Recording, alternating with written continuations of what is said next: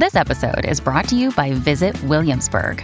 In Williamsburg, Virginia, there's never too much of a good thing. Whether you're a foodie, a golfer, a history buff, a shopaholic, an outdoor enthusiast, or a thrill seeker, you'll find what you came for here and more. So ask yourself, what is it you want? Discover Williamsburg and plan your trip at visitwilliamsburg.com. It is possible that we are missing cases. Tonight, the UK COVID variant is detected in BC. Why there could be many more cases here. Plus, a horrific crash on the new West Coquitlam border sends a family to hospital. What police are now investigating. And just see him smile and have like the last bit of time together. Home for the holidays. One BC family's decision about their loved one in care. You're watching Global BC. This is Global News Hour at 6. Good evening. Thanks for joining us. Health officials have confirmed the first case of the new, more infectious COVID 19 variant is here in BC. The Vancouver Island resident, now in isolation, had recently returned from the UK where the variant was first detected. Grace Ke has more on this and the growing number of cases in Canada. BC has its first case of the COVID 19 variant first identified in the United Kingdom. The person lives in the Island Health region and recently returned from the UK on Air Canada Flight 855 on December 15.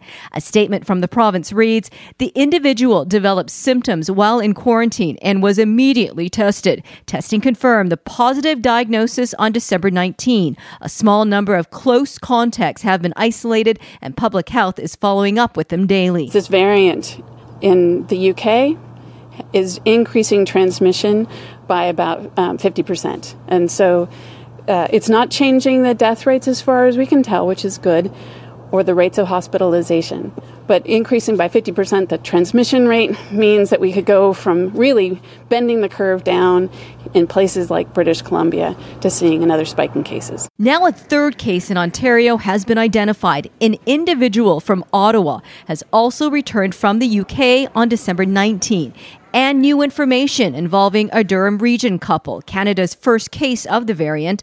Additional investigation has now revealed they did, in fact, have contact with a recent traveler from the UK. There is a Canada wide travel ban on all flights arriving from the UK until January 6. It's believed the vaccine will work against this variant, and though early data suggests it transmits at a higher rate, more studies need to be done. If it's found that this new variant is definitively associated with increase in transmissibility and has features such as higher viral loads, it will mean that this will be more difficult to control. So that means all the basic measures that we're taking now have to be reinforced. Health officials are reminding people to follow public health rules. Grace Ke, Global News. Legislative Bureau Chief Keith Baldrey joins us now. Keith, now that the variant is confirmed here in BC, do you mm-hmm. know what measures officials may be considering? Yeah, I, I, actually talked to Dr. Bonnie Henry today briefly. She walked me through what's going to be happening. Not a huge change for where we are right now. Uh, and again, she says this was not unexpected. This was expected to come here just like it's arriving in other jurisdictions and countries. Take a look at this, though. One thing she is looking for is more resources spent to monitor people who already are in quarantine because this particular variant is, as Grace reported, so much more infectious. The transmission rate is so much greater. Uh, she told me there's no inter-provincial travel ban plan being considered despite a report on the weekend.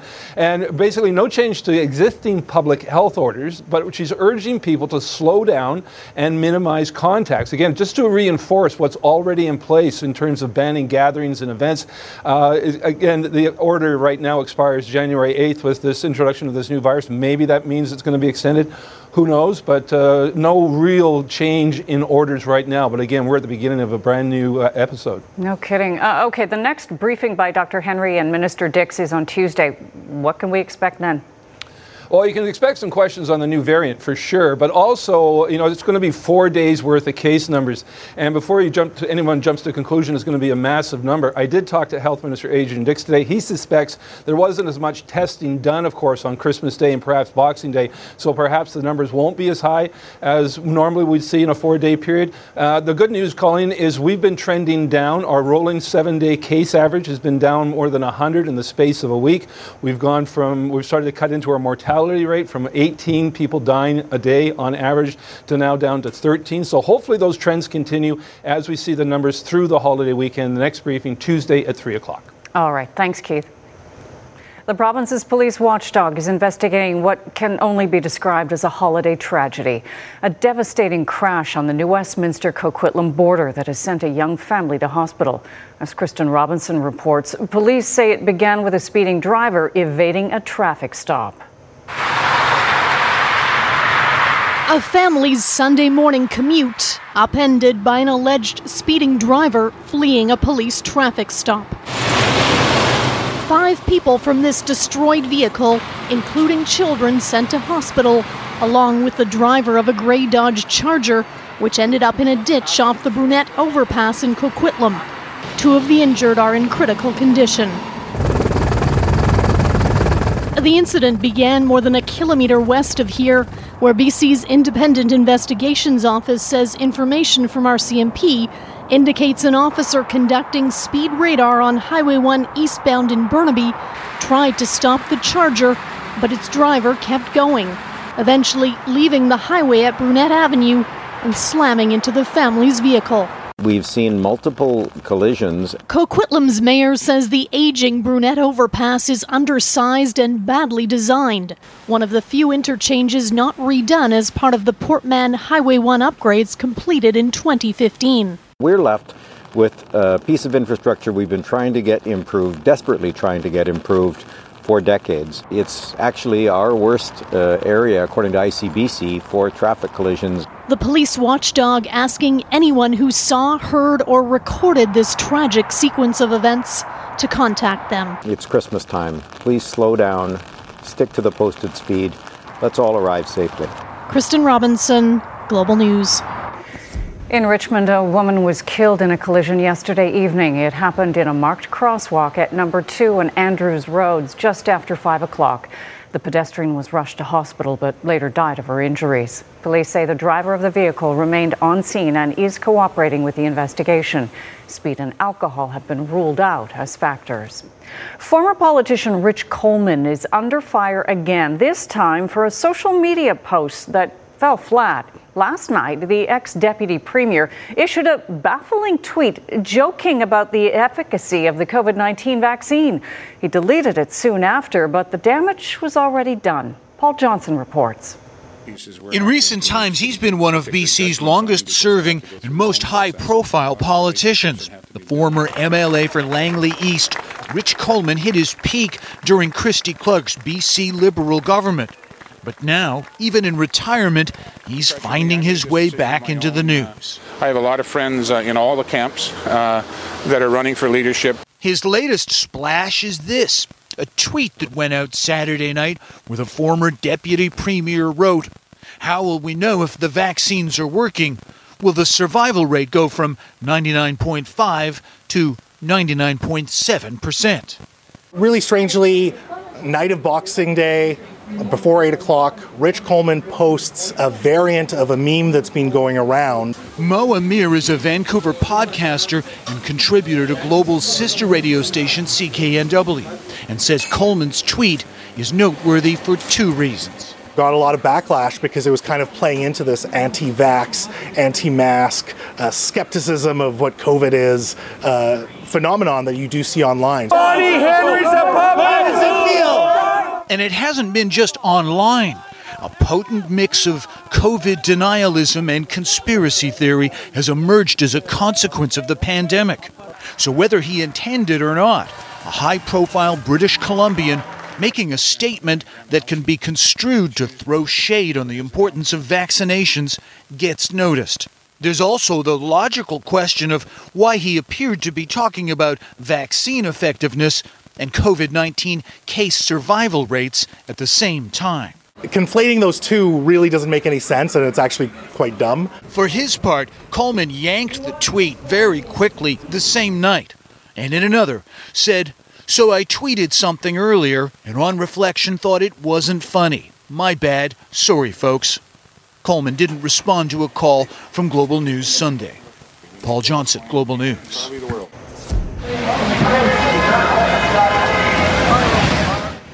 A small group opposed to the public health orders and restrictions tied to the pandemic rallied at the Vancouver Art Gallery this afternoon, many of them ignoring the rules of social distancing and gathered together to seek shelter from the rain. BC restaurants are getting a break starting today with food delivery service fees capped at 15%.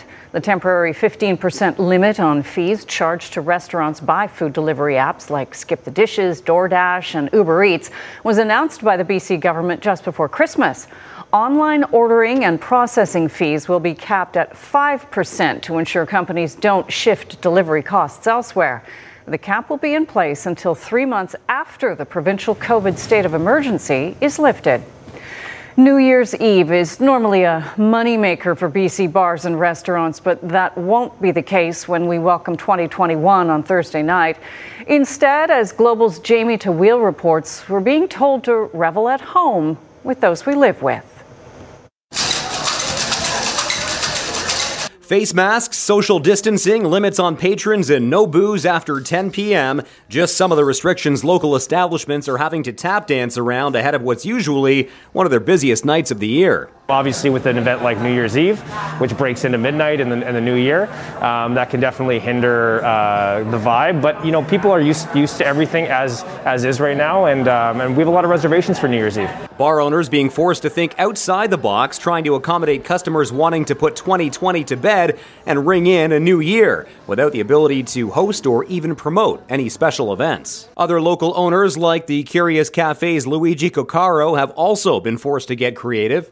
Um, I mean, obviously, yeah, it changes the concept of New Year's Eve, but I think this whole year everybody's been adapting, and I don't think people are going to mind celebrating a little earlier and probably going to bed a little earlier and not necessarily waking up with a hangover.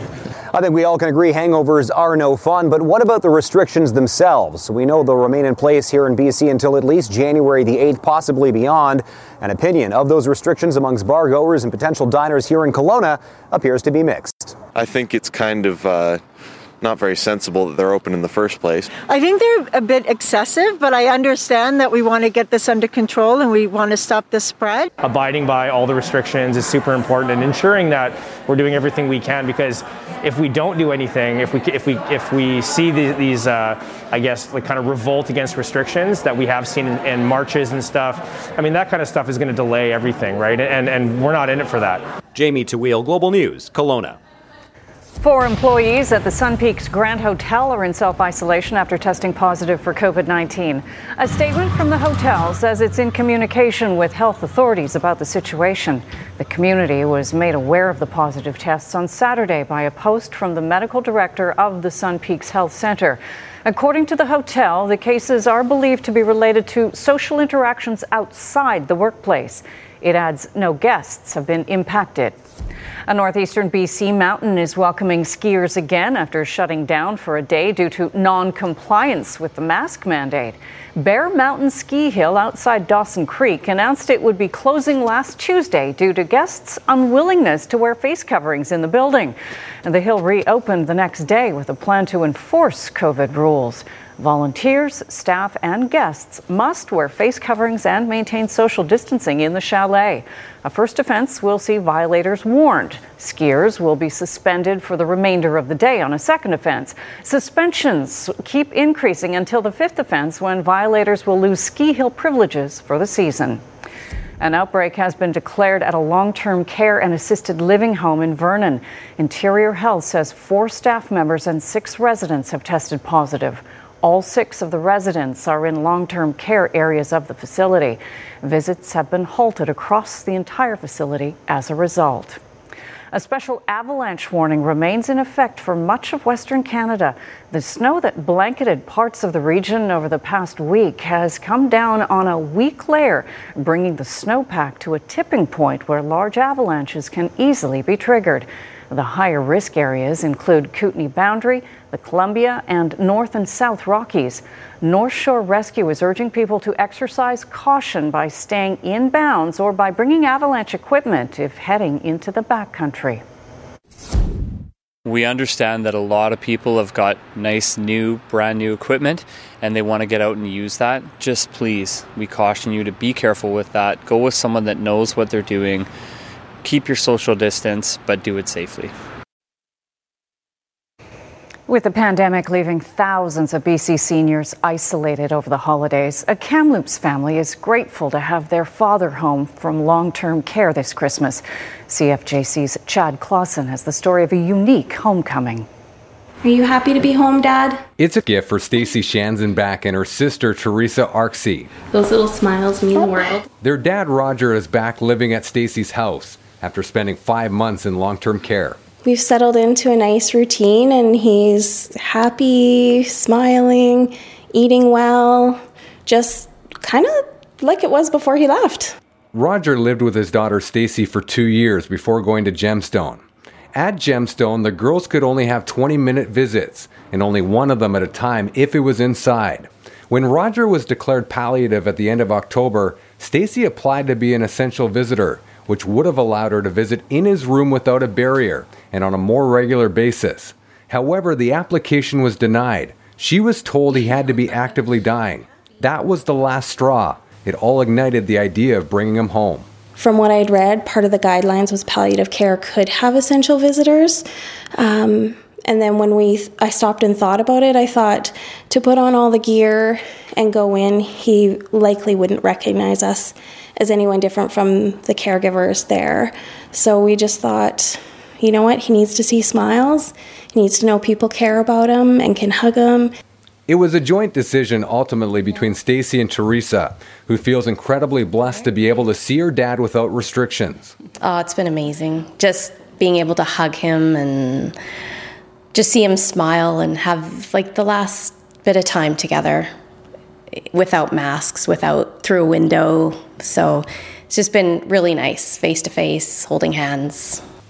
Roger has his own room, and there are lifts provided by Interior Health to get him in bed. I couldn't have asked for anything else this Christmas that would have sort of filled my heart as much. We've always had Christmas with our dad, and uh, we just wanted one more. Chad Klassen, CFJC News.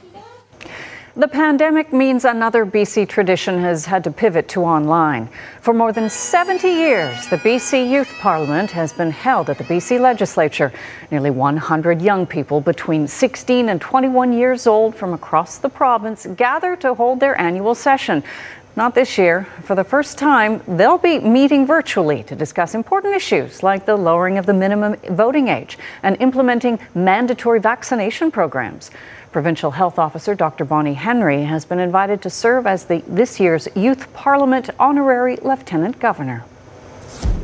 A close call for a deer on Vancouver Island. Two days before Christmas, conservation officers in Oak Bay caught up with a deer that had been spotted with an arrow in its side.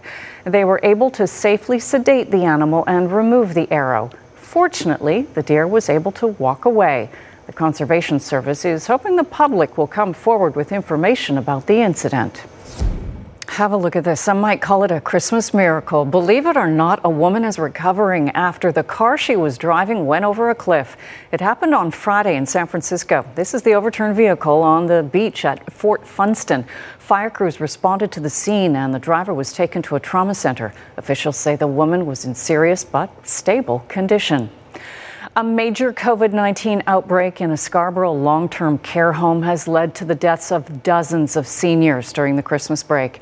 The outbreak is now being managed by a local hospital authority, but as Morgan Campbell reports, families are calling for more help than that.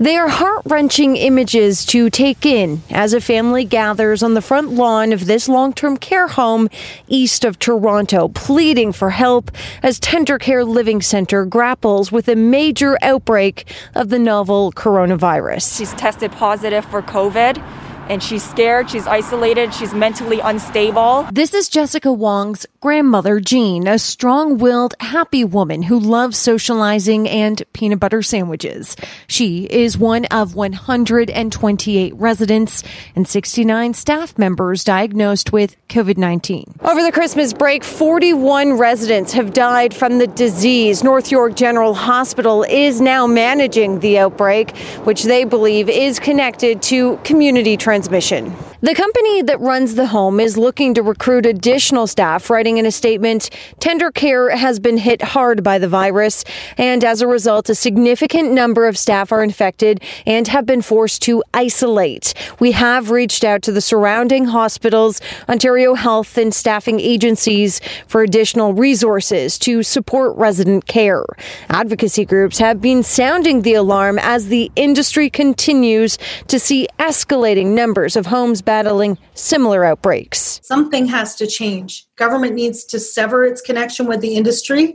Policy needs to be made in the public interest, not in the interests of the industry. It would make sense if this level of carnage was happening equally in all of the homes, but it isn't. And ownership matters. And the worst and most devastating outbreaks have consistently been in these for profit facilities. And the data doesn't lie. The home maintains infection prevention and control education are well underway, but families with loved ones behind these walls say they want to see more done, which means adding additional staff right away and potentially bringing in military resources. We need more transparency and communication with the the home itself and with the families and we need the government to take action. Morgan Campbell, Global News, Toronto. Breaking news out of the U.S. and a last minute reprieve from a looming U.S. government shutdown. According to the Associated Press, President Donald Trump has signed the COVID relief bill, tweeting late this afternoon there was good news coming. He had been highly criticized for holding up the $2.3 trillion government spending package, with unemployment benefits having run out for millions of Americans, eviction protections running out at the end of the week, and many small businesses requiring new loans to survive.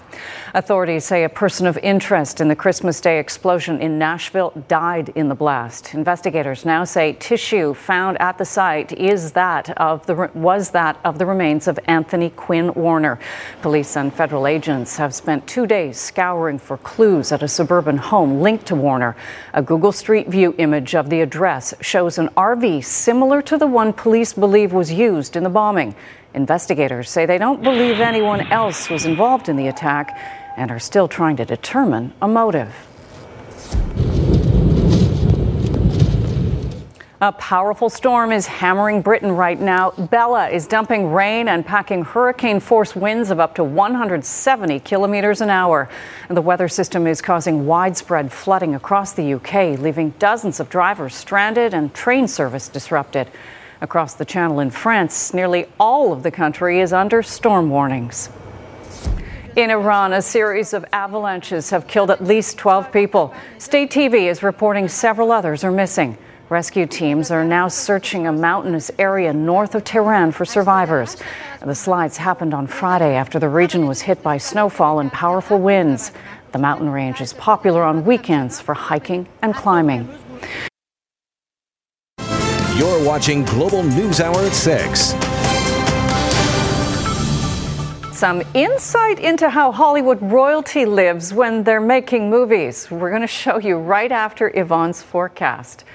Um, yeah, you're going to want to see this. It's very interesting. Yvonne, uh, I was just, I, I, took a sneak peek at your forecast. Not as much sunshine is in there as I'd like, but I'll let you do the do the honors. There is a bit of sunshine in there, and I'll show you which day. Uh, but it's been pretty great today. We're actually still tracking some rainfall this evening, and then it is going to brighten up as we get in towards our Monday. This is a great shot that was captured today in Burnaby, so thank you so much, Kelly at Deer Lake. Uh, we have seen some fog for the early morning hours, and we'll continue to see that once again for our Monday morning. Here's the wave of moisture, however, it is going to be wet still for this evening, and then overnight tonight, this wave of moisture should start, should start to push its way towards the east, and we will have drier conditions. As we get in through uh, this evening, we're currently sitting at six degrees. Overnight, though, we'll be close to the freezing mark. The precipitation will ease off, and we will have temperatures close to or hovering the freezing mark. So bundle up for the early morning hours. There's that fog. As we get in towards the afternoon, we'll start to see some breaks, and highs tomorrow will bump up to six degrees. So here's the moisture that we're tracking for this evening. It'll start to clear out.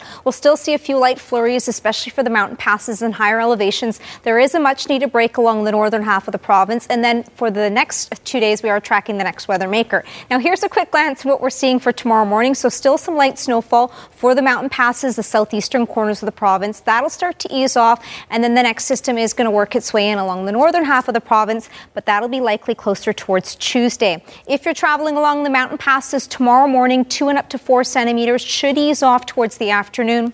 But check in with drivebc.ca for the latest road conditions.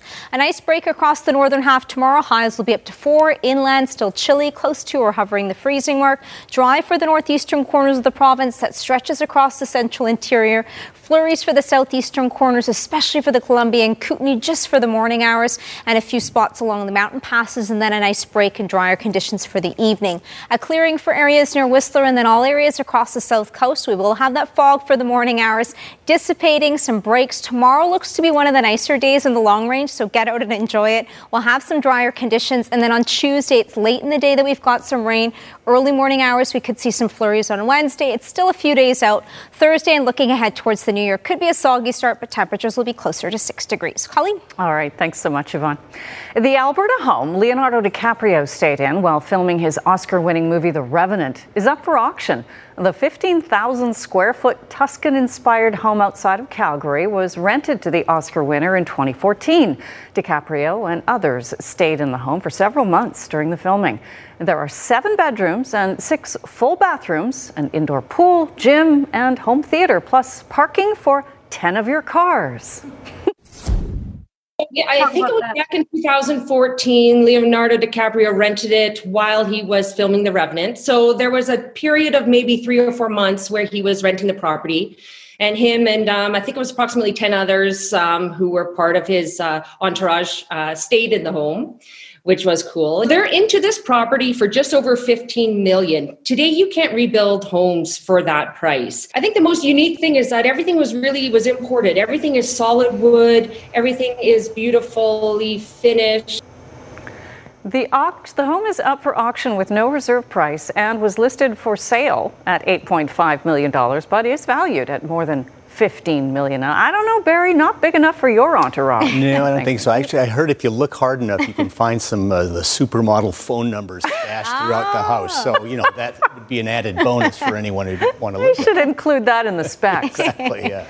Oh, goodness. Okay, what do you got coming up? Well, uh, Team Canada back on the ice at the World Juniors. Yesterday, they beat the Germans 16 to 2. Not quite as much of a blowout uh, today against the Slovaks. Actually, a very close game. So, we'll have highlights of that coming up. And the Seahawks have won the NFC West Division. Very impressive win over a tough foe. They have so many problems with the Rams. They had to really work for it, but uh, in the end, they came through. So, we'll have highlights of that as well. Excellent. Looking forward to it. Canuck Place Children's Hospice is where the sickest kids and their families celebrate living. Give short lives the gift of great days. Don't wait. Please donate. Proudly supported by Global BC. A man in Delaware finally has his class ring more than five decades after graduating from high school. You see, he lost it on a beach years ago, but in the search for it, he may have found something even more precious. Nice, nice. Bob Clarkin finally has a Brandywine High School class ring back on his finger. It's been a while, but it's it's cool to have a my ring back. In late summer, Bob kept checking the mail for his original Brandywine High School class of 65 ring he lost on Cocoa Beach, Florida in the 70s. A Florida couple found it in the late 80s and just recently decided to Google and contact the school. Word spread quickly on Facebook. It had to be Bob's ring, right? But when he got it in the mail, So I, I knew right away it wasn't a boy's ring. Yep, it was a girl's ring with the initials KCF. After scouring his yearbook, he figured the ring had to have belonged to his classmate Karen C. Foreman, who also amazingly must have lost her Brandywine High class of 65 ring in the same stretch of sand some 800 miles south of Brandywine High. We'll do our best to, to pass it to the right person. Turns out Karen died years ago, but Bob found her son, who lives just a few minutes away from the Florida couple that found the ring. Bob sent it to him right away. And I'm a big man, and I'll tell you what, you know, uh, it, it, it, it I, I shed a couple tears today. We have kept in touch with them, and um, and it's been great. They're great people. A nice ending to the story, except for one thing. After all his kindness, Bob was still ringless. He didn't get a ring. you know, he had a ring, and then it wasn't his ring. Rick Shea is the athletic director at Brandywine High School and decided Bob needed a ring. He went to Jostens Jewelers and they created this, and it fit perfectly. Plus, Jostens loved Bob's story. But what was really cool was he was he wanted to get to the rightful owner. And so Jostens made the ring for free. After 50 years. And Bob promises he will never wear this ring on a beach. But this is really neat to get a to get a new one. Thank you. Thank you very much. Help lift each other up online by taking part in Pink Shirt Day. COVID 19 has impacted everyone and shown the importance of helping one another and advocating for those who need it. Help support anti bullying initiatives by purchasing your pink shirt today. Be part of the holiday tradition and give to Lights of Hope. From now until January 12th, give some light and hope by donating to St. Paul's Foundation. Your donations make it possible to save lives, provide warm clothing to patients in need, and fund research initiatives at St. Paul's Hospital. For RBC, I'm Michael Newman. Global BC, celebrating 60 years of broadcasting, celebrating 60 years as BC's News. Barry's here with sports, and uh, I was a little busy today. Never got a chance to check in on what's happening with the World Juniors. Thank goodness you're here. Mm-hmm. Yeah, well, I mean, it was a big blowout win yesterday, but the, this tournament's all about just uh, you know getting ready for the for the elimination games, the playoff round. So Canada got got something uh, good to build off today. Thanks so much, Colleen. Team Canada got off to a rousing start at the World Juniors on Saturday, blasting the Germans 16 to two. But it figured to be a much tighter game today against Slovakia, a feisty team that defends well and truthfully. Good for Canada to get some real competition. Slovaks beat the Swiss 1 0 in their opener, so they can defend. First period, though, Canada off to a quick start. Four minutes in, defenseman Jordan Spence in the high slot will snap it into the wide open net. It's 1 0 Canada, but it stays that way late into the second. Canadian giveaway, but a great save by Canadian goalie Devon uh, Levi, just his eighth save of the uh, game, remains 1 0 after two. Slovaks doing a great job defensively. Connor McMichael gets in alone. Great move, but Samuel Hlavaj with the save. Still 1 0. Finally, with three and a half to go, some breathing room. Philip Tomasino sent in alone, roofs it. Great goal. That makes it 2 0 Canada. Every one of their forwards on Canadian team is a first round NHL draft choice, but the Slovaks weren't done yet. They get a power play and convert with the goalie out. So a six on four, Martin Chromiak snaps it past Levi. 2 1, 84 seconds to go. But Canada seals the deal on the empty netter from Jack Quinn. So Canada answers the challenge against the pesky Slovaks 3 1 final. Canada now 2 0. They meet Switzerland in their next game on Tuesday. And speaking of the Swiss, they took on the Finns in the same group as Canada, of course. Second period tied at one. Pretty solo effort by Juuso Parssinen dangles into the zone and then sticks the backhander short side. Great goal there. Finns take a 2 1 lead. Then mid third on the power play, Aku Räty with the high tip. And the Finns go to 2 0 after beating the Swiss 4 1. Canada and Finland meet on New Year's Eve in what should be a showdown for first place in the group. The Seahawks could clinch the NFC West today. All they had to do, beat their nemesis, the Rams, this afternoon in Seattle. But LA's defense has just given the Seahawks fits in recent times. Seahawks only scored 16 points in their previous meeting six weeks ago in LA. Could the offense finally break through with so much on the line today. Rams defense ranked in the top five in all the major categories, and right on cue, they were a handful again today, sacking Russell Wilson, Leonard Floyd doing the honors. Hawks did get a field goal out of it, three th- uh, three game in the second quarter. Hawks defense though also making life tough on the Rams. Jared Goff floats one to uh, nobody, at least on his team. Seahawks Quandre Diggs there for the interception. It didn't go much better, though, for Wilson. Once again, Leonard Floyd will get to him. Third sack of the half for the Rams. Both defenses dominating. It was 6 6 at the break. Hawks offense finally gets some traction in the third quarter. Wilson on the run. Great throw here and a great catch by David Moore, a 45 yard gain. And that would lead to this. Russell Wilson will keep it and take it in for the game's first touchdown. 13 6 Seattle out front. Meanwhile, the Seahawk defense coming up large again. Rams fourth and goal from the one decide to go for it, but the Seahawks will stuff the run. What a turnaround from the first half of the season. Seattle's defense really one of the best in the league right now. It remains 13 6. Fourth quarter, Rams driving for the tying touchdown, but Jarran Reed will sack Goff. Hawks hold the Rams to a field goal, so it's 13 to 9. And then the Seahawk offense goes to work. An 80 yard drive in nine plays, capped by this Wilson 13 yard touchdown pass to Jacob Hollister for the touchdown. 20 to 9 Seattle. That lead looks pretty safe. Rams desperate. But again, the Hawks defense, who uh, make a big statement. Jarran Reed with another sack. How about that defense now as the Hawks clinch the NFC West 20 to 9 over the Rams and there's word that Goff may have broken his thumb in the game and could miss next week so bad news all around for them. Chase Claypool and the Steelers trying to shake a three game losing streak, taking on the Colts. Claypool, 10 touchdowns in his first 10 games, but none in the last four. Steelers didn't use him much until the third quarter, and then they really do a it's a 34 yard gain here, four catches, 54 yards for Claypool, but he liked this play back. A quick slant at the goal line. If he catches it, it's a touchdown, but he just plain drops it. Steelers actually came away with nothing after missing on fourth and goal. So Chase wishing he could have pulled that one in, but the Steelers do get busy. Roethlisberger going deep, an outstanding diving catch by Diontae Johnson, a 39-yard touchdown. Steelers within 10, and then in the fourth, it's now 24-21. Roethlisberger with another perfect delivery. This one to Juju Smith-Schuster, and the Steelers snap their skid with a rousing 28-24 comeback win over the Colts. Indy drops to 10 and 5, and are now out of a playoff spot in the tough AFC. Meanwhile, Baker Mayfield and the Browns taking on the Jets, who won their first game of the season last week versus the Rams. The Jets peaking late in the season, obviously. Sam Darnold, 30 yard touchdown pass to Jamison Crowder. The Jets up 20 to 3. Now, the Browns were without four of their top receivers out on the COVID list. Kareem Hunt runs it in from four yards out. The Browns did cut it to 2016, and with under two minutes to go, Browns inside the Jets 24th and one, driving for the game winning touchdown or at least the game tying touchdown. But uh, Mayfield fumbles on the sneak. The Browns recovered, but you can't advance a fumble on fourth down. The Jets get the ball, and the Browns, doing it the hard way, fall to 10 and 5, now own the seventh and final playoff spot in the AFC.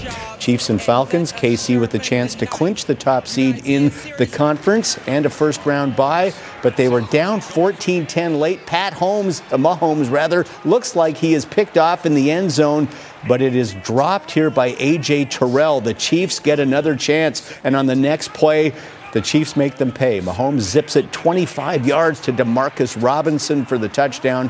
KC leads 17 14, but Atlanta did get into field goal range. Their Pro Bowl kicker, Younghoe Koo, perfect this season 35 for 35. Was perfect. You believe he misses. Pressure does things to you. Atlanta's seventh loss this year by five points or less. Chiefs 14 and 1 clinch the first in the AFC. And those losses by the Browns and Colts opening the door for the Ravens, who took on the Giants. Lamar Jackson had a pair of touchdown passes, including this one to Dez Bryant, and the Ravens win it 27 13. So Baltimore at 10 and 5 are now above the playoff line in the AFC. And one more football. Washington Football Club had a chance to clinch the NFC East with a win over Carolina, but the Panthers weren't going along with it. Steven Sims will muff the punt here. Brandon Zylstra recovers in the end zone for the touchdown, and the Panthers had a 6 0 lead. Second quarter, Teddy Bridgewater to Robbie Anderson, 14 yard touchdown. Carolina wins 2013, but Washington can still win the division if they beat the Eagles in their season finale next week. All right, football of another type. Soccer, Premier League, 19th place, West Brom looking for a massive upset.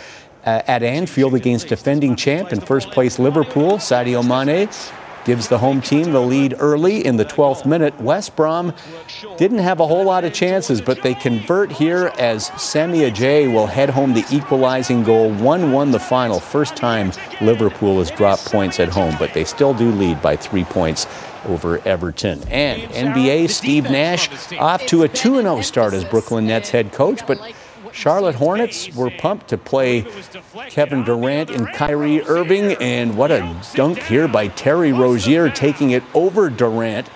Charlotte built up a 16 point lead mid fourth, but the Nets rally. Kyrie Irving will stop and pop. Irving had 25. It was a three point ball game. In the final seconds, Brooklyn down two. Kevin Durant looking for the tie, but it is no good. Durant had 29 but misses at crunch time as the Nets lose for the first time 106 104.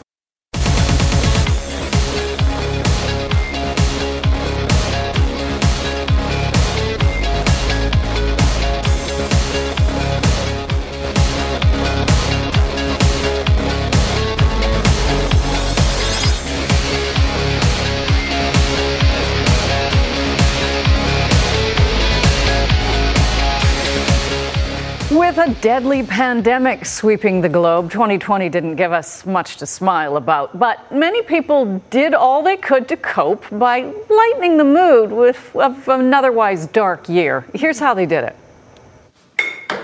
This is the new normal.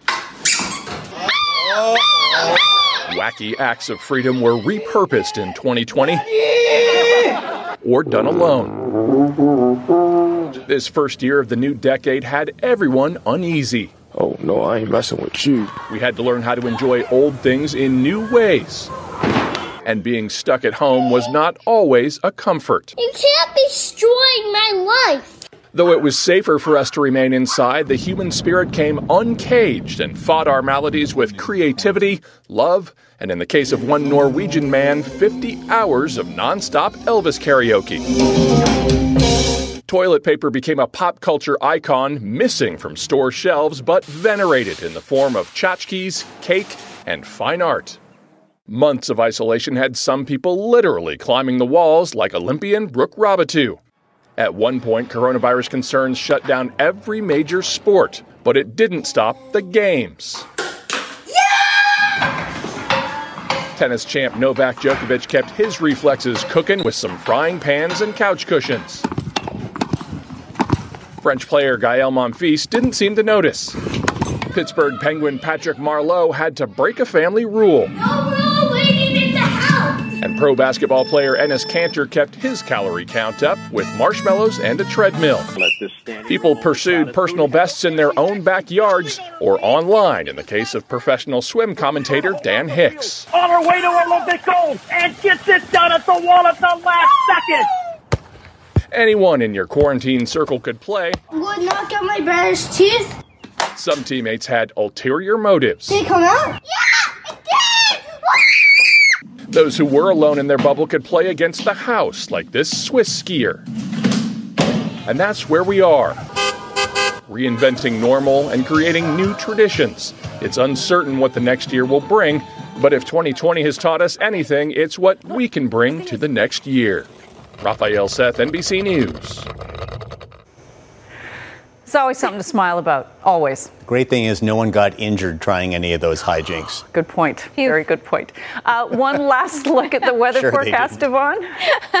We do have uh, still some showers this evening. It'll ease off overnight. Fog for the morning hours. A nice break is on the way. Monday looks to be the gem out of the forecast so far. The next round of rain is going to move in for our Tuesday night, and then it's soggy for our Wednesday, Thursday, Friday so far, but that's still a few days out. So get out and enjoy some breaks for tomorrow. Sounds good. All right, that is the news hour for tonight. Thanks for joining us. Jordan will be here at 11. Have a good night.